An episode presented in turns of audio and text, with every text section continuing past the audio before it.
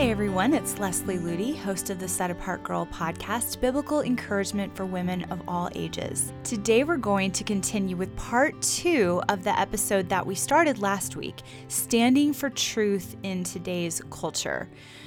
If you listened to our episode last week, or even if you are just looking around the culture and seeing the rapid decline that is all around us, and you feel your heart stirring to take a bold stand for truth and to make a difference, it can really feel overwhelming at times. If you look at issues like gender identity confusion and abortion, and just so many things that are so rapidly going downhill, you can easily think to yourself, and I know I've had this thought multiple times how can I possibly make a difference? I'm one person the, these powers of political correctness feel so strong and so overwhelming at times that oftentimes I think we subside into silence, not because we want to be silent, but simply because we don't know what to do to make a difference. So I want to get into some practical ideas, some things that I've learned in my own life of how you can start to make an impact on this culture because God has not called us to subside into silence or to just go about our own own life, He's called us to be as lights shining amidst a perverse generation. So, what does that mean? The first practical that I want to offer you may seem like an obvious one, but it's actually super important. Don't be distracted. And what I mean by that is there is so much noise in our culture, so much opportunity to will our life away on meaningless temporal things. There is noise from social media, noise from the internet, noise from pop culture entertainment. And pretty soon, if we get caught up in all those things, pretty soon we are so distracted by the noise and the entertainment and Hollywood's messages and all that's out there and just having a good time and living in pleasure that we don't really notice the life or death battles that are happening to the souls all around us. And how can we possibly make a difference when we're distracted with cultural noise. I remember once hearing about a burglary technique where a robber, when he wants to break into a house, comes and gives the guard dogs a piece of juicy steak in order to distract them. And the dogs become so preoccupied enjoying that juicy steak that they don't even notice that there's an intruder breaking into the house. And so instead of barking and protecting the house, the dogs are busily scarfing up their food. They're only thinking of their own enjoyment and satisfaction, but their territory is being pillaged and invaded by a burglar. And I think this is such a perfect picture of American Christianity. So many of us are distracted and enamored by the pleasure of this world that we don't notice the evil that is taking place under our, our, very noses. We can spend all of our time and energy on social media, in front of the television, watching movies, even just on hobbies and personal pursuits, and have very little time or energy to really engage in what's happening to our culture today. And I really believe one of the enemy's sneakiest tactics is to distract us with pop culture noise and temporal pleasures and pursuits and blind us to the reality of what what's taking place everywhere around us. In Luke 21 34, Jesus warns against becoming preoccupied with the cares and the pleasures of this life. He said, But take heed to yourselves, lest your hearts be weighed down with carousing, drunkenness, and cares of this life, and that day come upon you unexpectedly. In another passage, Jesus warns against becoming preoccupied with worldly cares like the people were in the days of Noah. He says, They ate, they drank, they married wives, they were given in marriage until the day that Noah entered the ark and the flood came and destroyed them all. That's from Luke 17 27. So I want to ask the question Are we like those people in Noah's time, preoccupied with our own affairs, preoccupied with entertainment, living in pleasure, while the souls around us are being eternally destroyed by evil and sin? I think we need to wake up from our selfish stupor and remember that we are in a battle between light and darkness. We need to put down our devices and pick up the sword of the Spirit. Amy Carmichael gave a soul stirring challenge in one of her books. She said, Comrades in this solemn fight, let us settle it as something that cannot be shaken. We are here to live holy, loving, lowly lives. We cannot do this unless we walk very, very close to our Lord Jesus. Anything that would hinder us from the closest walk possible till we see Him face to face is not for us.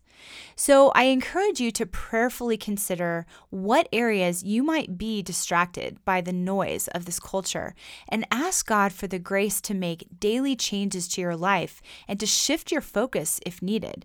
Now, this isn't to say that fun activities should be banished from our lives or that ever picking up a device is wrong, but building your life around entertainment and pleasure is not what you are here on this earth for.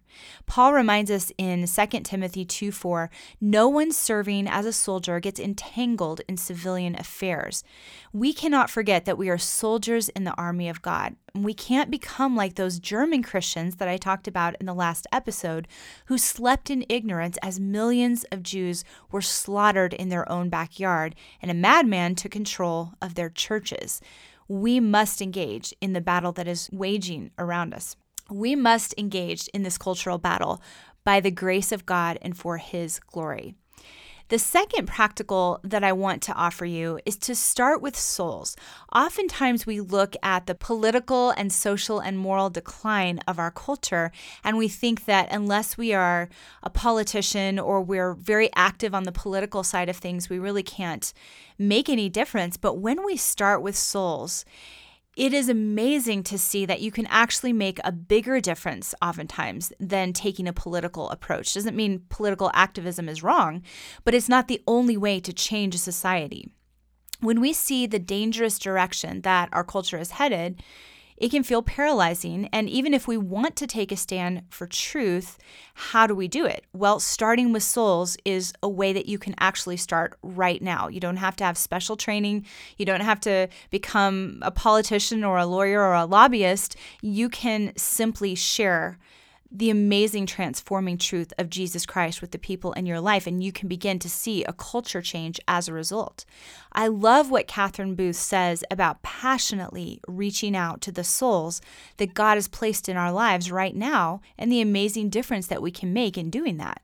She said, There is one soul that you have more influence with than any other person on earth some soul or souls? Are you doing all you can for their salvation, your relatives, friends, acquaintances to be rescued from the depths of sin, degradation, and woe? Let them see the tears in your eyes, or if you cannot weep, let them hear the tears in your voice, and let them realize that you feel their danger and are in distress for them. God will give His Holy Spirit, and they will be saved and that's from her book called Aggressive Christianity.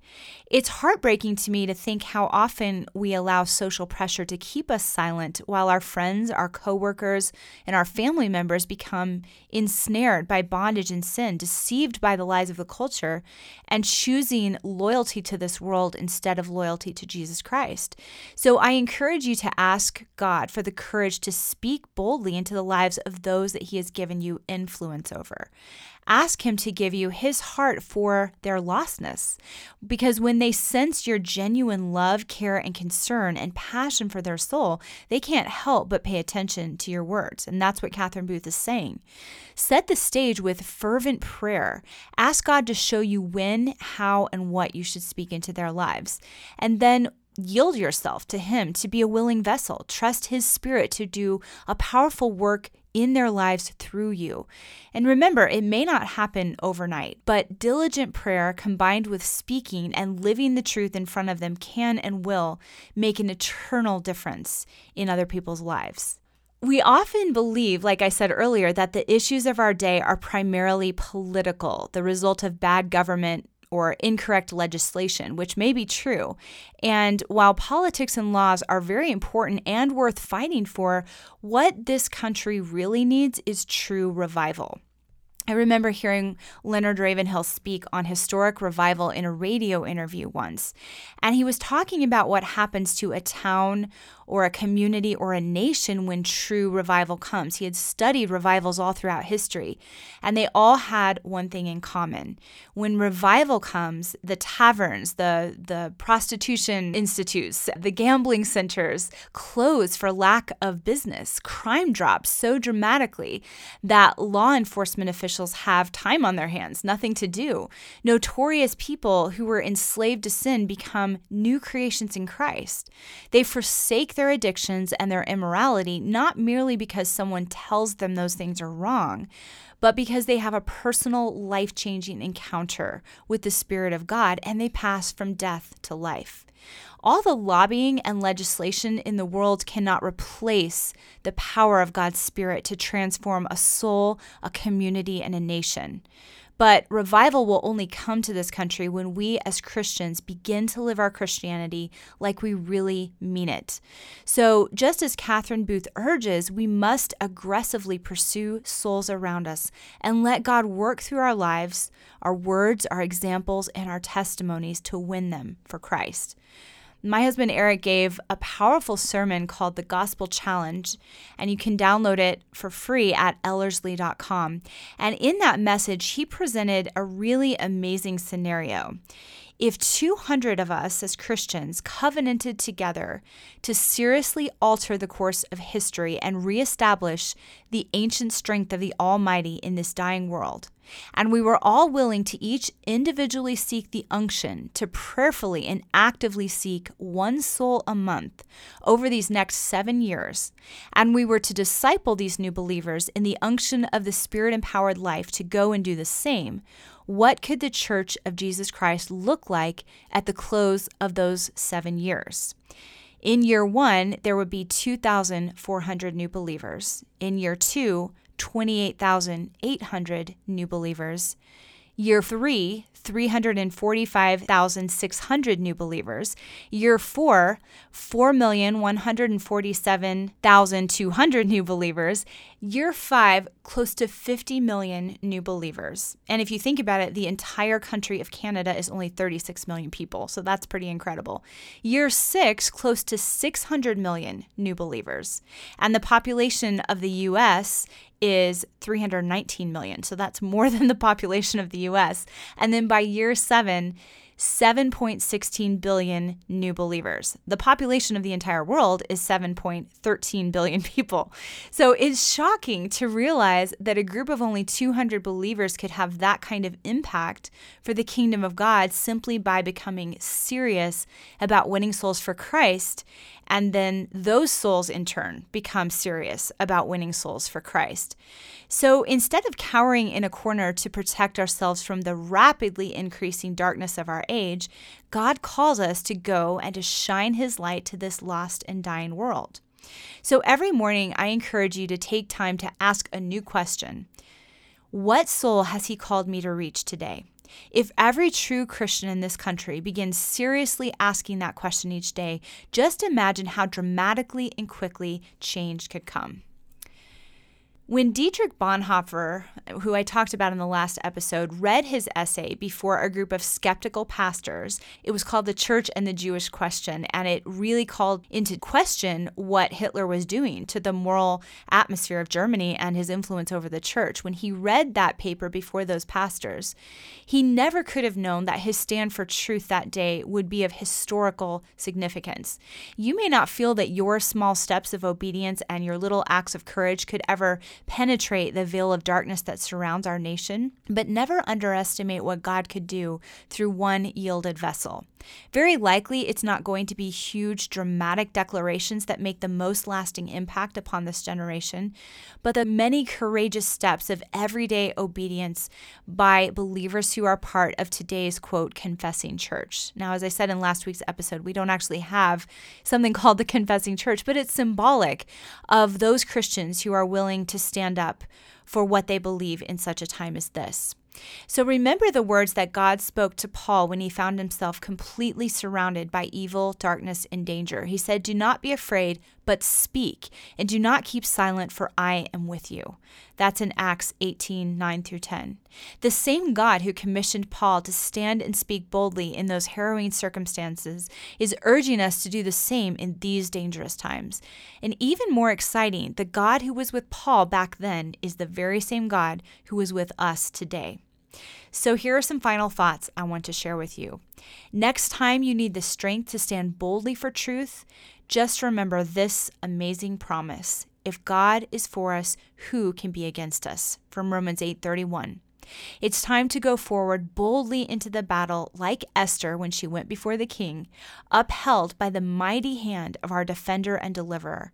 When we embrace the supernatural courage that he offers, we can become a world changing tool in his hands for such a time as this. I hope you've enjoyed today's episode. For more on this subject, please see the many resources we have at setapartgirl.com and especially the online article called Courage to Stand. And if you haven't yet become a subscriber to the Set Apart Girl magazine, consider doing that because it's an amazing, spiritually rich, beautiful resource that can strengthen every area of your walk with Christ for such a time as this. I pray that you have a blessed and Christ centered week.